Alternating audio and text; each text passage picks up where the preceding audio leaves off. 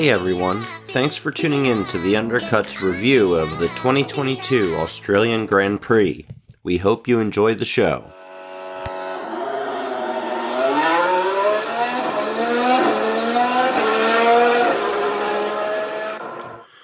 All right, Nick. So free practice really wasn't all that interesting this week, although we touched on it briefly during during the interview.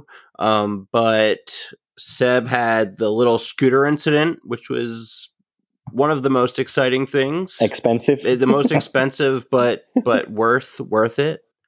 And then Aston Martin crashed out of FP3, and that was really all that was was different from what we'd seen in the first two weekends. Yeah, it was Aston Martin They're having a real difficult time of it. I mean, not just in practice, but in the race as well. They can't seem to keep it on the road, and nothing seems to be going right for them right now. And they're the only team left after this weekend that don't have a point. Uh, we'll get into that later, but it's not a, not a great start to the season for them. Yeah, but at least they got at least they got Seb back. You know, they did. They did. I mean, Hulkenberg did a decent, you know, decent job standing in, but still, he's never finished on a podium, and Vettel's got four world championships, so it's uh, it's good to get the big guy back in the in the seat, right? Yeah, absolutely. Although it looks like Hulkenberg is going to be uh, pushing to try and get a drive next year, but we don't have to worry about that right now. So we get into qualifying, and in Q1 we get what we would expect uh, from the first two weeks is Lance Stroll and Nicholas Latifi crashing into each other on Q1. I mean, who that we should expect yeah. that by now. Yeah, definitely, because they're the two most accident prone. Latifi, in particular, I don't think he's had a clean weekend in, well, I can't even remember when. Um, it was a weird incident. I don't know whether it was, you know, he was letting cars by Latifi um, or w- whether he thought someone was on a lap and they weren't. And then when Stroll went past and he realized he wasn't on a lap, wanted to get back in front. And then I don't know what Stroll was doing, but he just, yeah, it was, it was crazy scenes there. Yeah, that's what I saw. That's what I saw too. It looked like Latifi was letting him go through because he looked like he was on a flyer, but then he wasn't on a flyer, so he tried to tried to get up to speed, and Stroll turned into him, and he got penalized for it. So we we get into uh into Q three. Alonso crashes without putting in a lap. He gets all the way up into Q three, and then is not able to get a lap in. And but what a lap! It it was I mean, looking good. It was looking good. It was the through the first two splits, he was faster than Leclerc's pole lap. You've got to string a full lap together, but it was it just really goes to show that Alpine had a car under them this weekend and nothing seemed to go right for them. But also a shame for Carlos Sainz because Sainz was on his lap when that went down and so he got caught out. He hadn't got a lap at that point, and then it just he just was not able to set a, a competitive lap at the end and ended up down in ninth. It was looking like a flyer that lap he was on. it was like right before he crossed the line is when they they set the red flag. He really got unlucky. He was literally through the last, pretty much through the last corner when when the timing screen stopped for everybody. Yep. Um, yeah, real shame. It, it definitely was. But Charles took pole again, and the McLaren surprisingly looked really good all weekend. Um, ended up Lando qualifying in P4 and Danny qualifying in P7 in his home race. I mean, I did not see that coming. I don't know about you. Yeah, I mean, for, certainly for, for Danny Ric, it was probably one of his highest starting positions in a race. He's never really done too well in Australia. So it was good to see both the McLarens actually setting competitive times they came with a car that was pretty quick this weekend. They could be they should be happy with that. Yeah, I think so. They looked really uh, really set up for the race, and then another team that surprisingly did well. Of course, coming into the season, we thought they'd be decent, but Lewis was able to put it on onto P five, and George was able to put it on onto P six, which is great. The Mercedes engines maybe are looking a little bit better. Yeah, I, again, it's whether you know Alonso had put that lap together, Sainz had put that lap together they'd have been a little bit further down the pack. But still, you've got to get around the lap. You've got to set that time to get on the grid, and they're doing it. They're when other people are making mistakes, they're not, which is very Mercedes of them, very German, right? It's just to get the job done, and they're doing it. So good on them.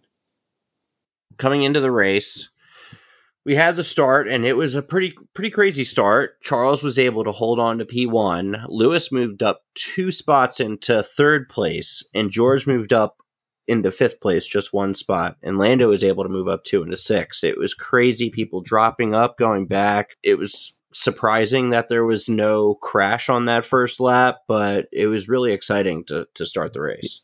Yeah, they do a good job of not crashing into each other. When you look at some of the lower formula, and even when you think back into in history a little bit, you'd always get first corner incidents, first lap incidents, but they're they're really really clean racing at the moment. Uh, I think that the big loser to an extent on the start was Checo. He had a better start than Max, but the way that Max moved across meant that Checo had to come out of it before he got to the corner, and that allowed Lewis to to leapfrog him and and get ahead. It was just a shame that it was Max that essentially took him out of the charge into the. He'd, he'd have maybe made up a place if Max hadn't moved up in front. It didn't take long for there to be a safety car in this race. Right, right in lap two, right at the beginning, Carlos was going way too fast trying to get past. I think it was Schumacher at the time, and uh, just lost control of the car, got stuck in the gravel, and he didn't crash, but he wasn't able to get out of the gravel, and that caused a virtual safety car on lap two of the race. You know, not only starting down in ninth, but then getting a miserable start that put him back into the competing with the likes of Mick Schumacher. No disrespect to Mick, Carlos found himself back there, you know, scrabbling to get the field in the early laps, and yeah, just make going to make a move on the outside round at like nine, ten, the new reprofiled section. Yeah, he ran out of road a little bit. Uh, cold tires, whatever it was. He, he got it on the grass on the outside and then just kind of lost control on the grass and spun around. And it, it, it looked kind of a little bit amateurish, but it was the end to his race. And yeah, he, he came to ground on the beach right in front of a massive grandstand and then had to you know had to get out of the car and get on a moped and, and head back to the pits so it took about five laps for them to get carlos's car off out of the way just in case of another accident and immediately checo is putting pressure on lewis right away they come back lap 7 lap 9 lap 10 he's right right on the back of mm-hmm. them but Charles and, and Max are way in the front. Yeah, and I think that the track reprofiling around there, well, basically the track reprofiling did make for slightly better racing. It did make, obviously, there's the design regs as well, which contributed to it as, you know, too. But where Checo passed Lewis, that was somewhere that would never have been possible in the prior, you know, the prior track layout. Right. To go out around the outside of of nine is is kind of cool that he did that, and he did that without DRS too. Uh, it really showed how much straight line advantage the Red Bulls with their Honda engine or the Red Bull Racing powertrains, whatever engine has over the Mercedes at the moment. Five laps after they they came back in, Leclerc is showing how how good he is. He's already four seconds up on Max after that restart. I mean, he he was just pulling away. Yeah, he just pulled out the gap and then he just managed that gap. I think that that Max kind of knew it and he was trying to do stuff. He just couldn't make a dent in the lead that Leclerc had.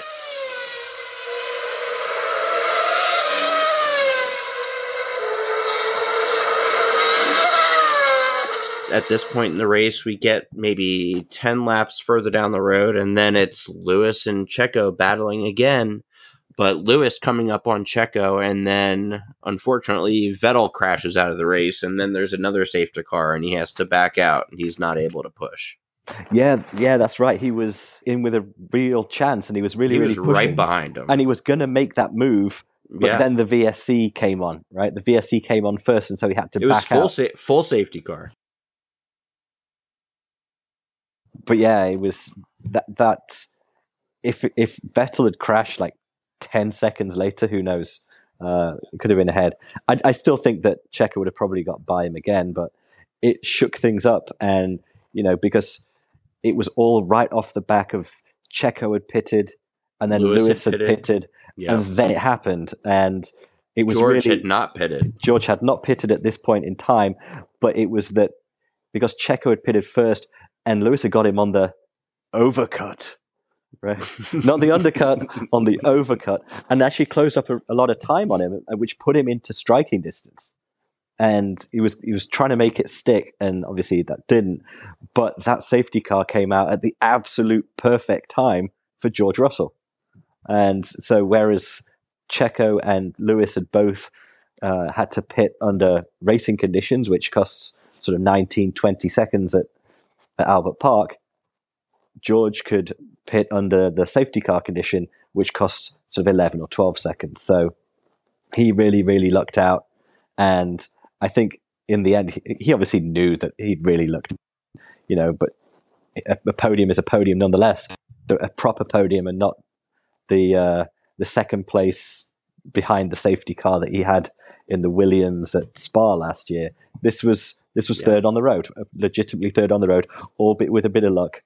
Um, but it's you know it's moved George up to second in the championship, which is you know kind of odd because yeah. he's only finished fifth, podium. yeah, fifth, fourth, and third or something. He's had, which um, is decent. I mean, this oh, is like Alan Prost, Alain Prost style right here. Yeah, yeah, it's consistency. You know, yeah, it, it's uh, just being there. You got to be there to pick up the pieces when other people drop. You know, George has done well.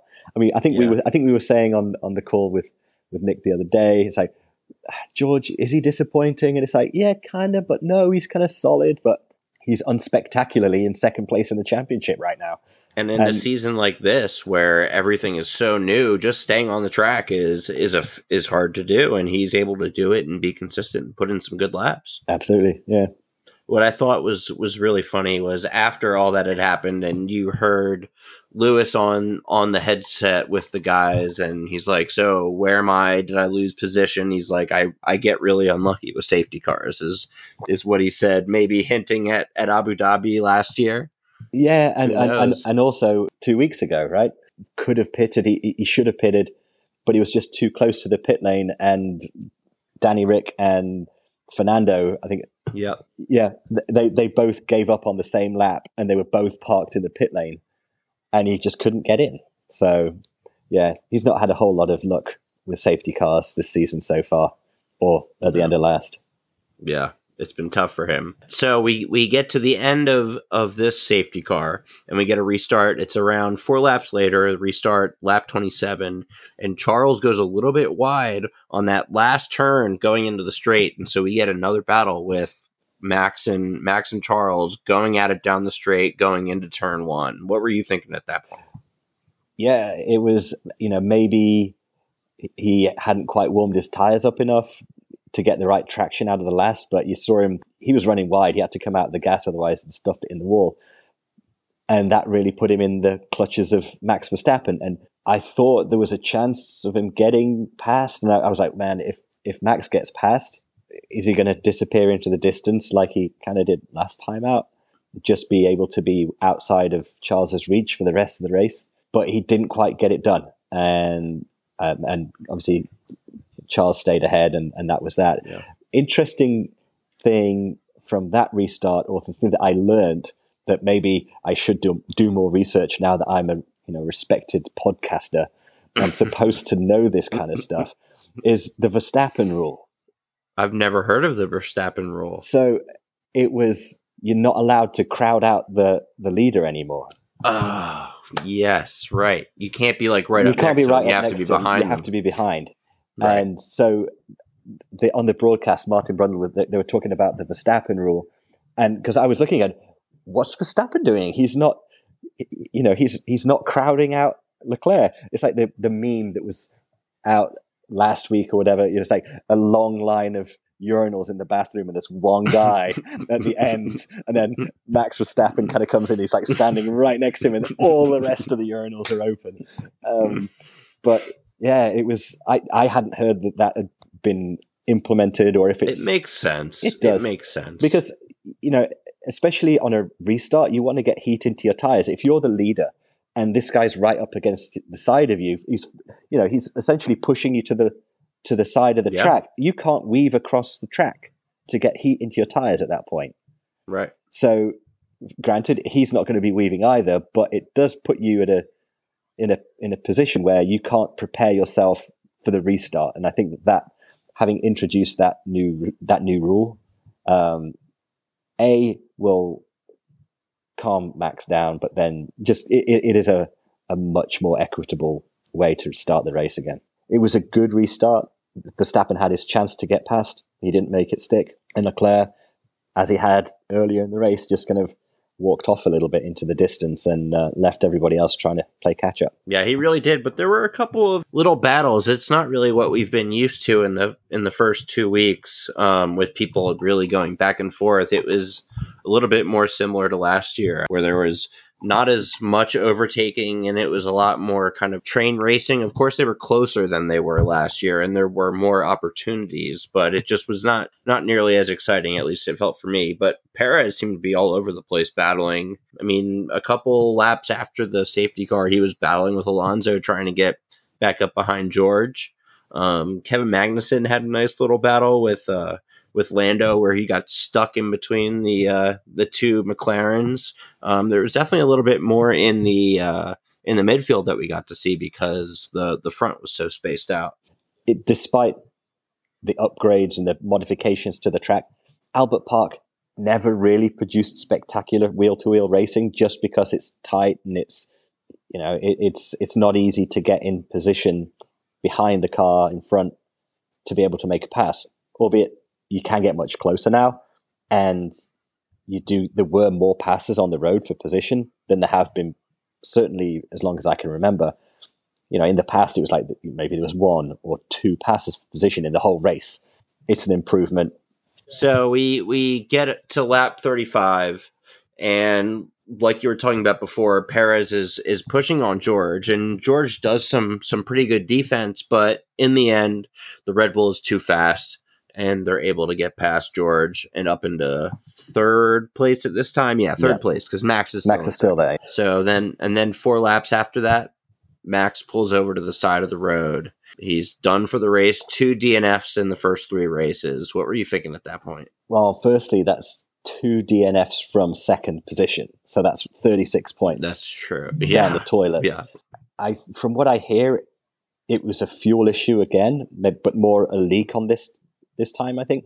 But yeah, again, I mean, it was the, on fire. Yeah, it, it's it was on fire, right? So there's something combustible there. Um, but again, you know, if it's the fuel system, that's two DNFs from second place in the first three races.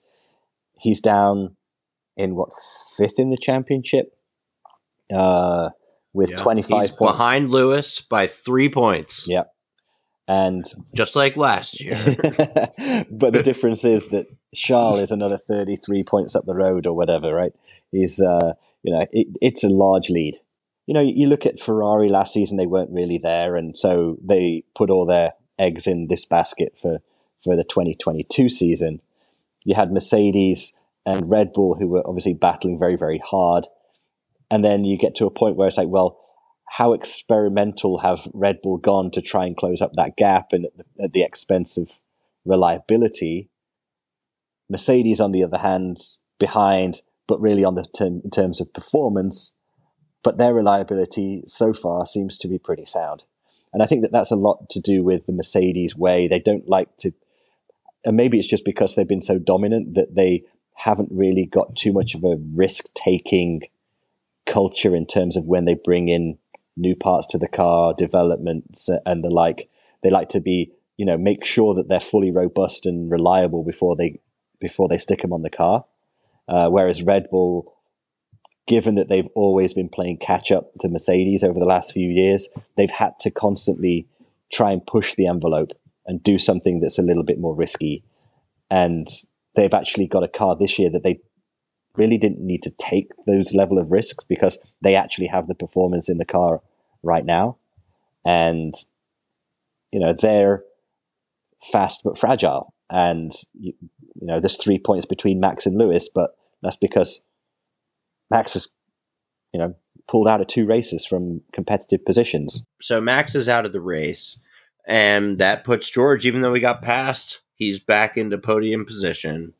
Um, and the one surprising thing at this point is Albon is the only one that has not pitted at this point, and he's in seventh place in the Williams. Yep. I was shocked; I could not believe Dude, it. I, I, I've seen a couple of video clips since, and Alex Albon was like, "We were in the strategy meeting, and we were starting in twentieth, and we were running the models. They were looking at best performance of 18th or 19th, and and you look at the the lap times towards the end, and he was keeping up with the McLarens and the Mercedes with the hard tire that was 50 something laps old, which is like, all right, well, I don't know how you factor those into your strategy calculations. Maybe you start on 30 lap old tires for the next race. I don't know. I mean, that is the kind of result, picking up that final point, or be pitting on the penultimate lap, which is a little bit weird. But yeah, that, that C2 tire, that, that hard tire, just seems to work really, really well for them.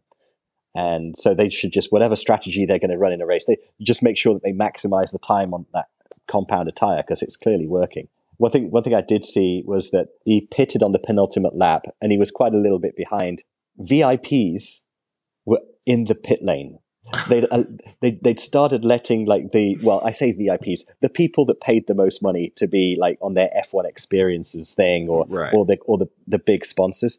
They typically let them into the pit lane on the last lap so that they can be in a in position when the cars come into the pit lane at the end of the race and they can see That's them insane. So I saw a still on Twitter of the view from Albon's car looking forward as he's exiting the pit lane, and there are people on the right hand side, and there's one guy from like an official or whatever keeping them over to one side to let him out the pits, which is absolutely mental. And I'm sure that uh, the race director will will have something to say about that and maybe change some of the protocols around around the end of the race. Um, That's so because I, I don't think I mean obviously there's always the um, the opportunity to come and pit on the you know at the start of the last lap, but I can't Yeah. think of a time when anyone's ever really done it. I think Michael Schumacher maybe did it once, but you know they that was the strategy that they chose, and it worked really really well for them. I was trying to do the math in my head. Sometimes on the on the scoring down the left side, they just show the gap to the cars in front or the cars behind, and so you're trying to do the math of figuring out where he's going to come out. I actually thought he was going to come out in 12th. I think that's what Martin Brundle said yeah. too. And so I don't quite know what happened that I was shocked. And when he came out, he was still in 10th. I was like, how is he still in 10th? And he was like, still a couple of seconds up on the, on the car behind, albeit on fresher tires. And so that was, you know, the, he was never going to really get challenged for that, that last spot on the last lap. But what a great strategy, you know, throwing out the convention book and just going for something different was, it'll be interesting to see if anyone tries to follow that same strategy at other races in the future. Obviously, it's very tire Yeah. dependent, very circuit dependent, but uh, good on Albon. Um, they have a point. Aston Martin don't have any points, so they're not bottom of the field. So they should feel happy about that. Aston Martin, on the other hand, it's not going well for them. I know we talked about them earlier on, but when Aston Martin were Force India, Spyker, Midland, Jordan, Racing Point, you know, as we as we talked about in maybe our season preview, they always punched well above their weight. You know, they always got more out of the car that, for the budget than anyone else was able to do. And yeah. now they've got a big budget, and I don't know, it's gone backwards. And Stroll was even in a points position and was weaving too much and got a five second penalty and lost his Yeah. points. Yeah, and then there was another incident. Was that with Bottas? Uh, like a lap or two later, oh, right, right. Yeah. Yeah. He like pushed, him off, the track, and they said that yeah, was so it's fine. all right to push him off the track, but it should, that should have been another five seconds for me. It was weird that they said. It, it, almost felt like they said, oh, you know, if we just punished him, it's enough. But it shouldn't be. It should be consistent. And I know they're pushing for as much Right. consistency as possible, but that was not a very consistent application of the rules on that one.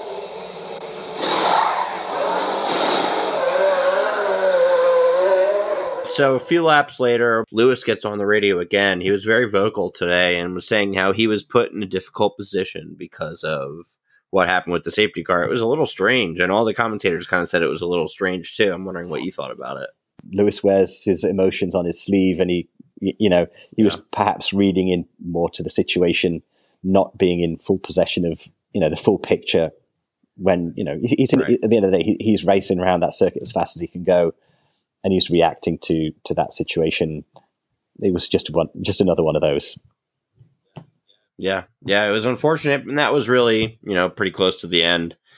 And, and you know we we talked about it, Albon pitting in the last second to last lap, and then being able to finish in tenth place, and Charles finished way ahead of everybody. And we had Checo in second, and George in third with his first real real podium finish. And uh, that was Australia, really. Yeah, and it, you know, you look and now you've got Max Verstappen, Charles Leclerc, George Russell, Lando Norris, in you know, young guys. I think they're, they're all 24 years old, right? These these are guys mm-hmm. who are in mm-hmm. the top four teams. They're locked into multi-year deals. I think at this point, um, for the most part. So, in particular, you know, Checo's probably not got that much time left. He's still got some good years in him, but um, you know, Maybe he, may there. he may not be around for like the long term.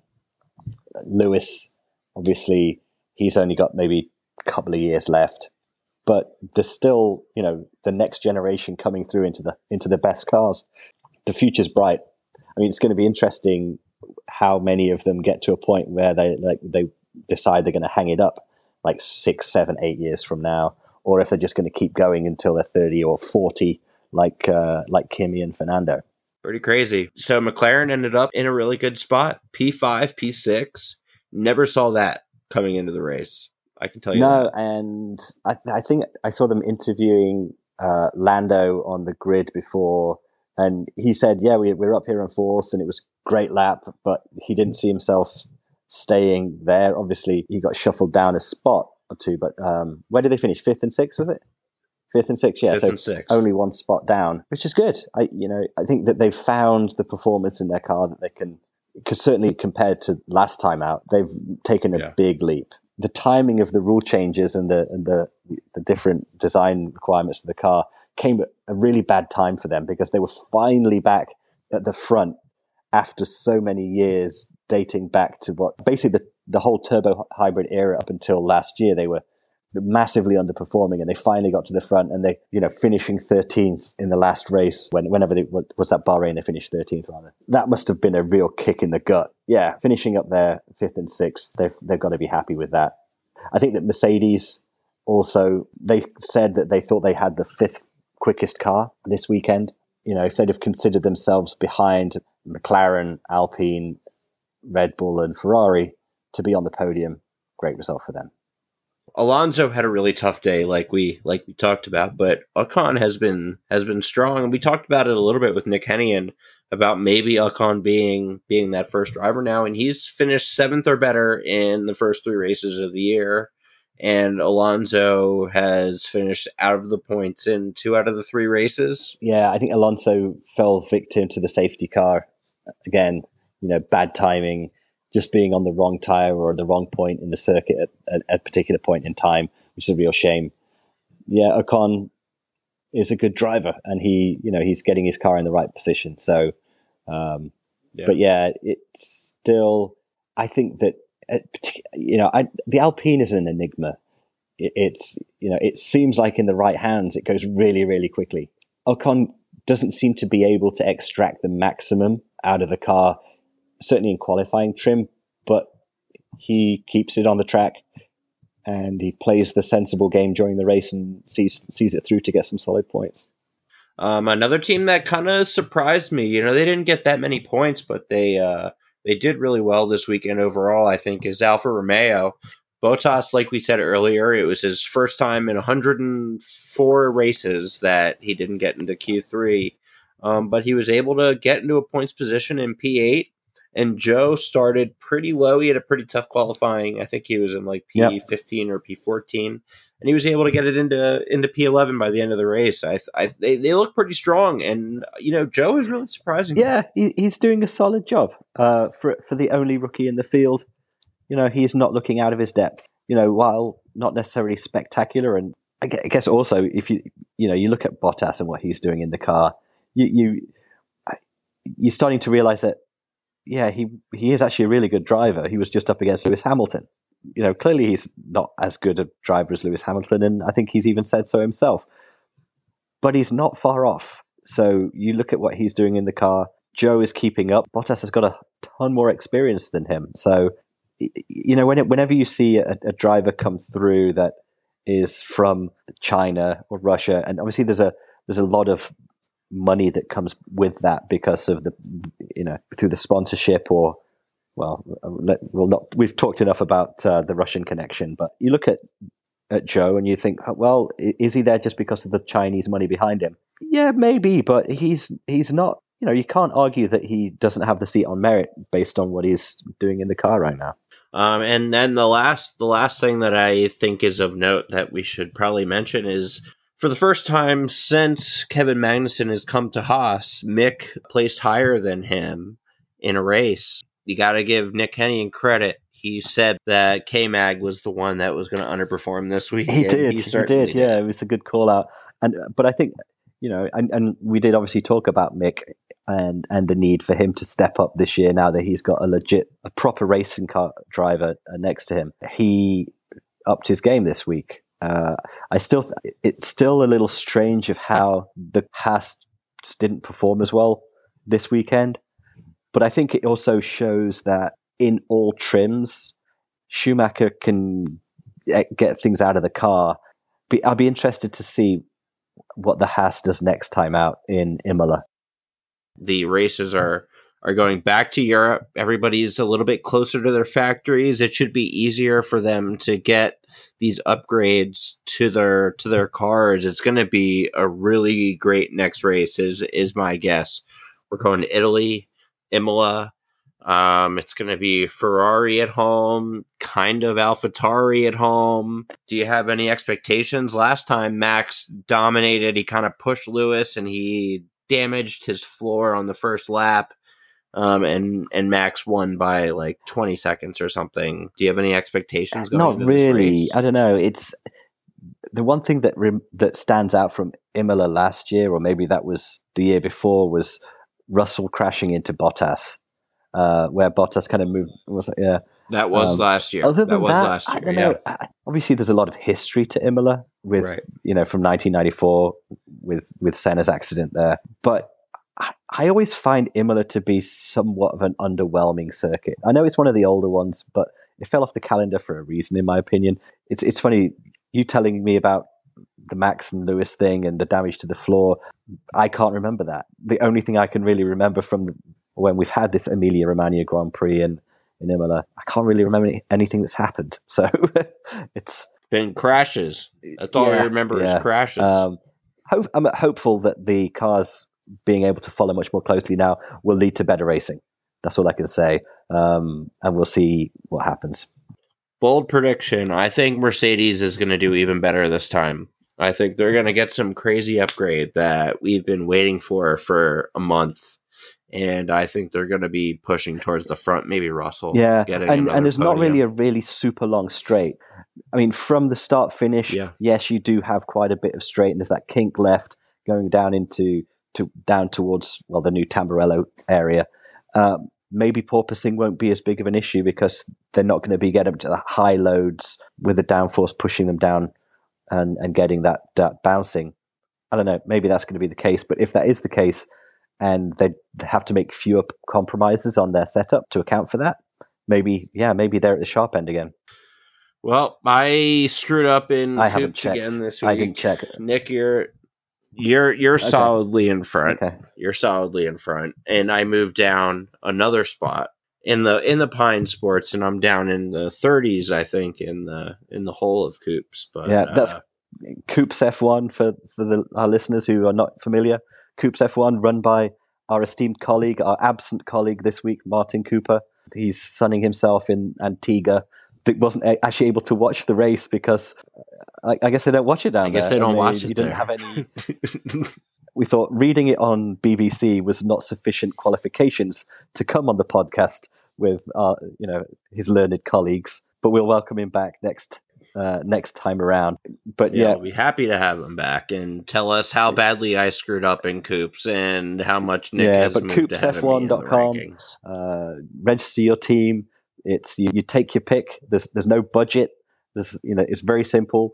Just whoever you think is going to finish in the top 10. Plug for, for Coops F1. Coops isn't here to do it himself, so we'll do it for him. And also on pine sports.com, there were multiple people on there talking about the race live, 1 a.m. to 3 a.m. We were having fun. So if you guys are looking to, you know, talk with a bunch of other sports fans, gambling fans. We're all on there talking all the time.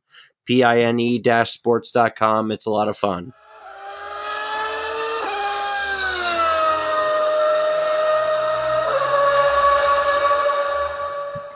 Thanks for listening to The Undercut with Jason, Martin, and Nick.